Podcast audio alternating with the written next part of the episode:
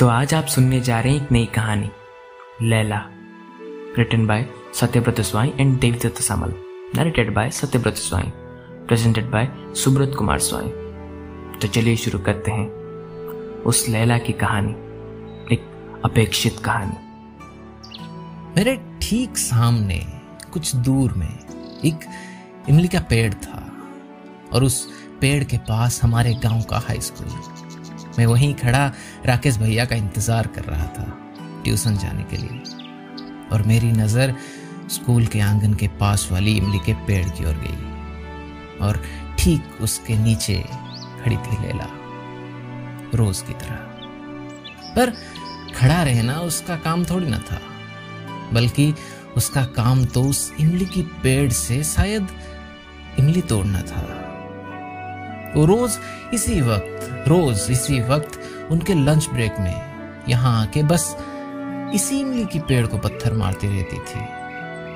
फिर स्कूल की घंटी बजती और सभी बच्चे अपने अपने क्लास को लौट जाते थे। मगर लैला, वो अपने काम में इतना व्यस्त रहती थी कि उसे किसी और चीज़ की भनक तक नहीं पड़ती थी। फिर उसके दोस्त उसे बुलाते और वो वापस चली जाती। मगर बात कुछ ऐसी थी कि हर बार, हर एक बार उसकी निशान उस इमली से कई दूरी से चूक जाती थी। और वो हर बार ना मानते हुए वैसे ही उस इमली के पेड़ को रोज पत्थर मारती थी। और इसी बीच उसकी स्कूल की घंटी बजी और वो वापस अपने क्लास के अंदर चली गई। और इस पत्थरबाजी और मेरे उसको ट्यूशन जाने से पहले एक बार देखने का सिलसिला को आसपास एक महीना हो गया था। लेला। वो किसी नोटबुक की आखिरी पन्नों में लिखी एक अधूरी कविता की तरह थी, जिसे एक बोरिंग क्लास से दूर भागने के लिए क्लास के बीच में मैंने लिखा था। और एक बोरिंग टीचर की डांट की वजह से आधा अधूरा रह गया। मगर वो आधी अधूरी कविताओं की खासियत ही कुछ ऐसी होती है कि वो कागज़ के पन्नों में तो आधी रह जाती है, मगर दिल में पूरी तरह समा जाती है। बिल्कुल लेला की तरह। मेरे ठीक पीछे एक बड़ा सा बरगद का पेड़ था, और उसके पास साइकिल लिए खड़ा था मैं। ट्यूशन दोपहर के साढ़े तीन बजे था और मैं साइकिल पे बैठ राकेश भैया का इंतज़ार कर रहा था। मैं दसवीं कक्षा में था और राकेश भैया ठहरे बारहवीं वाले। हम दोनों एक ही जगह से ट्यूशन होते थे। बस अंतर इतना था कि मेरा ट्यूशन आधे घंटे देरी से शुरू होता था। पर इंतज़ार करने की वजह तो फिर भी थी। राकेश भैया और मैं एक ही गाँव के रहने वाले थे। वो गाँव के सरपंच के इकलौते नवाब थे और हम गाँव के श्यामलाल पंडित के इकलौते बेटे। चाह तो दिल में थी कि स्कूल से लौट के जल्दबाजी न करके आराम से अपना खाना पीना निपटा के ट्यूशन जाते थोड़ा वक्त मिले तो थोड़ा पसर भी जाते पर राकेश भैया को मना कर पाना मुश्किल था। वजह तो बता दी है मैंने। उनके साथ रहने का फ़ायदा यह भी था कि बाकी बच्चों की ज़रूरत नहीं होती थी कि मुँह पर कुछ बोल दे। खैर, कट जाती थी किसी भी तरह उनके साथ। चाहे सही हो, चाहे गलत। पास ही था गाँव का स्कूल, मगर हम वहाँ नहीं पढ़ते थे। हम यहाँ से थोड़े और दूर जाते थे। इससे थोड़े और बड़े स्कूल में, जहाँ अंग्रेज़ी में पढ़ाते हैं। मगर लेला, वो हमारी गाँव के स्कूल में पढ़ती थी। वैसे, लेला हमारी गाँव की तो नहीं थी, मगर पहली बार मैंने उसे होली के दो दिन पहले हमारे गाँव के पास वाले पुल पे देखा था। उस दिन राकेश भैया का ग्यारहवीं का रिज़ल्ट आया था और बड़ा वही याद आया था। मुँह फुलाए अपने मनोरंजन के लिए गाँव के कुछ लफंगों को साथ मुझे भी उठा लिए थे, गाँव के चौक पे। हम वहाँ पुल के पास बैठ उनका गम मिटाने में लगे थे और तभी वहाँ से गुजर रही थी हमारी गाँव की हरी चाचा की बेटी, सरिता। और उसके साथ थी एक और लड़की। एक और नई लड़की जो सबसे अनजान थी। उन्हें जाते देख राकेश भैया ने उन दोनों को रोकने के लिए कहा। न जाने राकेश भैया को क्या सोच रहा था। ऊपर से उनका माथा गर्म था। उन्हें रोककर राकेश भैया ने उस दूसरी नई लड़की से पूछा, ओए, तेरा नाम क्या है? यहाँ इस इलाके में तो तुझे पहले कभी नहीं देखा? तो वहाँ उस लड़की के साथ खड़ी सरिता बोली भैया इसका नाम लेला है और ये मेरे मामा की बेटी है। अभी दो दिन पहले ही यहाँ आई है। यहीं रहकर पढ़ने हमारे गाँव की स्कूल में। ये सुनकर राकेश भैया सरिता से बोले तुझे पूछा मैंने? वो गूँगी है क्या? उसे उ, उ, उसे बोलने दे। तो जवाब में सरिता ने कहा नहीं नहीं भैया ऐसा नहीं है। वो वो बस किसी से ज़्यादा बात नहीं करती। और ये सुनकर राकेश भैया ने अपनी तानसेनी आवाज़ में कहा चल, अब तो तू ही बताएगी अपने बारे में, जो भी हो जाए। और वो भी गाने की अंदाज में, समझी? वरना मुझे मज़ा नहीं आएगा। और इसके बीच में कोई कुछ नहीं कहेगा। वरना अंजाम तो तुम्हें पता ही होगा। राकेश भैया के वो लफ्ज लफ्ज नहीं थे, बल्कि सीधी चेतावनी थी सरिता को। पर मुझे अब ये सब कुछ अजीब लगने लगा था। मुझे ऐसा लग रहा था जैसे कि जैसे वो लड़की, लेला, यहाँ खड़ी रहना नहीं चाहती। जैसे उसे अब इस वातावरण से घृण आने लगी है। और बड़ी हिम्मत जुटा के मैंने राकेश भैया से कहा, भैया, जाने भी दो ना शायद उसे अच्छा नहीं लग रहा है। ओए, बोला ना मैंने, कोई कुछ नहीं बोलेगा। और तुझे बड़ी मन की बात पता चल रही है। चुप एकदम। सुलगती चेतावनी देते हुए राकेश भैया बोले और वापस लैला के साथ अपनी बदतमीजी अंदाज में व्यस्त हो गए। और जब मैंने अपनी आवाज़ थोड़ा ऊंचीला करते हुए उन्हें रोकने की कोशिश की तो राकेश भैया ने मुझे धक्का लगाया। वहाँ खड़े सब लोग बस तमाशा देख रहे थे। किसी के मुँह से एक भी अल्फाज नहीं निकल रहा था। अब राकेश भैया का ध्यान लेला से मेरी तरफ़ आ गया था। और फिर राकेश भैया ने मेरा कॉलर पकड़ के मुझे उठाते हुए कहा, ओए बउआ सुनो बे, हमारे काम के बीच में ज़्यादा चूचा नहीं करते, समझे? साले, मेरे आगे ऊँची आवाज़ हाँ? और वो भी इस कल की आई छोकरी के लिए। सकल में दो चार बाल लुगे नहीं कि सोचने लगता है लौंडा बन गया। राकेश भैया, यानी हमसे जवान लड़ाएगा। साला चार कदम तो चला न जाता, लंगड़ा बोल्ट से रेस लगाता हाँ? निकलता है यहाँ से कि देख खींच के कंटाप के नीचे। पूरा सकल धुआँ धुआँ हो जाएगा। निकल यहाँ से। और बस। इसके बाद में अपना सर झुकाए वहाँ से मुँह फेर लिया। और कर भी क्या लेता मैं उनका? आखिर सरपंच के इकलौते नवाब थे। उन्हें गाँव में कोई कुछ नहीं कहता था। वहाँ से निकलकर एक बार पीछे मुड़कर भी नहीं देखा मैंने कि आखिर आगे लेला का क्या हुआ। बस यही दिल पे एक चोट रह गई कि आखिर मेरे बारे में लेला क्या सोच रही होगी? नामर्द, डरपोक या फिर कुछ और? मैं वो पहली मुलाकात की याद में खोया हुआ था कि पीछे से राकेश भैया अपनी साइकिल की घंटी बजाए आ गए। एक चीविंग गम चबाए, वो एक मुस्कुराते चेहरा लेकर बड़ी रफ्तार से आगे बढ़ रहे थे। और ठीक मेरे पास आके साइकिल की ब्रेक लगाए और बोले अगर आपका ताड़ने का समारोह समाप्त हो गया हो जनाब तो हम आगे बढ़े।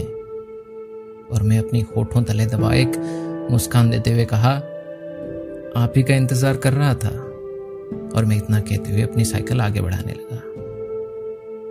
आज वो पहली बार नहीं था कि लेला उस इमली की पेड़ को पत्थर मारती रही और एक भी इमली टूटा नहीं था, बल्कि इस बात को आसपास एक महीना हो गया था कि वो हर रोज स्कूल की लंच ब्रेक में ठीक इसी इमली की पेड़ को लगातार पत्थर मारती है। मगर हर बार वो पत्थर इमली से कई दूर रह जाती है। राह में आते जाते लोग उसे देखकर हँसते थे, खिल्ली उड़ाते थे, मगर उसका लेला पे इस हरकत पे जरा सा भी असर नहीं दिखती थी। वो बिल्कुल उसी तरह एक पे एक पत्थर मारती रहती थी। और हर बार कई दूरियों से चुकती थी।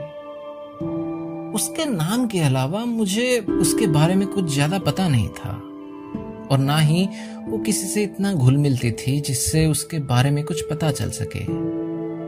मगर उसकी आँखों में कुछ ऐसा ठहराव था जो मुझे हर बार उसकी ओर खींचता रहता था, जिसे उसकी आँखें किसी अंधेरे रात में एक अलाव की तरह थी जिसपे हर किसी का नज़र पहले खींची हुई चली जाती है। जैसे उसकी आँखों में एक जहाँ समाया हुआ था, जिसकी तलाश में, जिसको समझने में शायद मुझे उसकी सोच की गहराई में डूबना पड़ता और शायद ही मैं उस गहराई तक कभी पहुँच पाऊँ। और इसी बीच ट्यूशन सेंटर आ गया और मैं एलजेब्रा को समझने की कोशिश में लग गया। दूसरे दिन स्कूल में माहौल काफ़ी सुस्त था। ट्वेल्थ के बच्चों का प्रैक्टिकल एग्ज़ाम था तो काफ़ी क्लासेस ऐसे ही दोस्तों के साथ ऑड इवन क्रिकेट खेलते हुए गुजर गया। उस प्रैक्टिकल एग्ज़ाम में टीचर्स व्यस्त थे तो मैथ सर उस दिन के लिए भी ट्यूशन छुट्टी कर दिए थे। राकेश भैया ट्वेल्थ में थे तो उनका प्रैक्टिकल एग्ज़ाम खत्म होने में लेट होने वाला था। और इसीलिए स्कूल छुट्टी होने के बाद आज मुझे अकेले घर जाना था। कई दिनों बाद आज मैं अकेले साइकिल चलाते हुए अपनी पसंदीदा गानों को गाते हुए घर लौट रहा था, जैसे मुझे कोई आज़ादी मिल गई हो। और लौटते वक्त देखा तो हर बार की तरह आज भी लेला अपनी पत्थरबाजी में व्यस्त थी। आज भी उसके निशाने काफ़ी दूरी से चूक रहे थे, मगर वो अपने लक्ष्य में डटी हुई थी। और मैं बस उसकी खूबसूरत आँखों को देखते हुए आगे बढ़ गया। आज ट्यूशन नहीं था तो घर में जाके आराम से खा पी के मैं सो गया। जब मैं अपने कुंभकर्ण निद्रा से उठा तो तब तक आसपास शाम के साढ़े चार बज चुके थे। मगर मुझे दूर से कई लोगों की आवाज़ सुनाई दे रही थी। मैंने झरोके से थोड़ा बाहर झांका तो देखा कि एक भीड़ में सारे लोग गाँव के ठाकुरबाड़ी की ओर बढ़ रहे थे। मैं कुछ सोचते हुए अपना मुँह धोके बाहर गया तो बाहर ठाकुरबाड़ी के पास सभा लगी थी। गाँव के आसपास सारे लोग सभा में मौजूद थे। सरपंच जी, गाँव के कई मुखिया और राकेश भैया ठाकुरबाड़ी के ऊपरी पायदान पे बैठे थे। मगर न जाने क्यों राकेश भैया की सर पे पट्टी बंधी हुई थी और उनके बाएँ आँख के नीचे का हिस्सा फूल गया था और लाल पड़ गया था। उनके बाएँ तरफ़ काफ़ी दूर लेला खड़ी थी। मगर वो वहाँ क्यों खड़ी थी? और सिर्फ़ वही नहीं, उसके साथ हरी चाचा, उनकी पत्नी और उनकी बेटी सरिता भी खड़ी थी। गाँव के लोग अपने बीच में कुछ काना भूसी कर रहे थे। सबके चेहरे पे घृणता और एक अनजान डर छाया हुआ था। मुझे कुछ समझ नहीं पा रहा था कि उस माहौल के बारे में चल क्या रहा है। थोड़ा आगे गया तो मुझे देख सारे लोग कुछ और बातें करने लगे। मैं वहाँ खड़े एक भैया से पूछा तो उन्होंने मुझे सारी बात साफ़ साफ़ बताई और कुछ देर बाद सभा खत्म हो गई और सभी लोग उस बात पर टिप्पणी करते हुए अपने अपने घर लौटने लगे। मैं भी उन लोगों में शामिल था, मगर मैं चुप था। शायद मैं समझ नहीं पा रहा था कि मुझे कहना क्या था? और मैं वापस चुपचाप घर आके अपनी बिस्तर पे लेट गया। दूसरे दिन जब मैं ट्यूशन जाने के लिए राकेश भैया का इंतज़ार कर रहा था तो इस बार उस इमली के पेड़ को कोई पत्थर नहीं मार रहा था। और ये देख मुझे कल शाम की बात याद आ गई। लेला जिसके इमली की पेड़ को पत्थर मारते रहने से और निशान चूक जाने पे हर कोई हंसता था, आज वो स्तब्ध था। लेला का कहना था कि वो उस पहले दिन की मुलाकात और राकेश भैया के छेड़छाड़ के बाद हर दिन उस इमली की पेड़ को निशान तो ज़रूर लगाती थी, मगर उसकी सही निशान उस इमली की पेड़ पे नहीं। बल्कि उस राह पे हर दिन गुजरने वाले राकेश भैया पे थी। वो कई बार कोशिश की अपनी इंतकाम पे जीत हासिल करने की, मगर हर बार राकेश भैया के साथ में रह जाता था। और वो नहीं चाहती थी कि वो पत्थर गलती से भी मुझे लग जाए, और उस अकेले राकेश भैया को पाने के लिए उसे आसपास तीस दिन से ज़्यादा की अपेक्षा करनी पड़ी। और इसी बीच वो रोज अपनी मौका ढूंढती रही। और उस प्रैक्टिकल एग्ज़ाम के दिन जब मैं पहले चला आया था और राकेश भैया देर में अकेले लौटे थे, तब उसे वो तलाशती मौका मिल गई थी। और बस यही था उस इमली तोड़ने की कहानी, एक अपेक्षित कहानी। गाँव में सभा के बाद उसे गाँव से निकालने की बात हुई। और आज सुबह वो गाँव छोड़कर चली गई। मगर जाते वक्त भी उसकी आँखों में वही ठहराव, वही खूबसूरती थी जो उस सभा में मैंने उसकी आँखों में देखा था। जैसे जैसे वो कुछ साबित करके जा रही थी, कुछ अनोखी मगर सही। एक पल बैठ के सोचता हूँ तो लगता है कि लैला गुस्से में तोड़े जाने वाले किसी कांच की तरह थी। जिसे टूटने का मन तो नहीं था, मगर किसी का अहम गुस्सा और घमंड भी तो शांत होना था। और इसी बीच राकेश भैया अपनी साइकिल की घंटी बजाए पीछे से चले आए और हम साथ में ट्यूशन की ओर बढ़ गए। तो यहीं तक थी उस लैला की कहानी। आशा करते हैं आपको पसंद आया होगा। और अगर आपने इस वीडियो को लाइक और हमारे चैनल को सब्सक्राइब नहीं किया है तो कर दीजिए। और तारीफ़ हो या ताने हो, बेझिझक कमेंट बॉक्स में फरमाइए। हम आपकी खिदमत पे हाजिर हैं। और इस वीडियो को शेयर करना ना भूलें। और अब आप हमसे सीधा जुड़ सकते हैं हमारे सोशल मीडिया प्लेटफॉर्म्स पर, जैसे कि इंस्टाग्राम फेसबुक और टेलीग्राम फुटनाइट क्रॉनिकल्स नाम के साथ। शुक्रिया।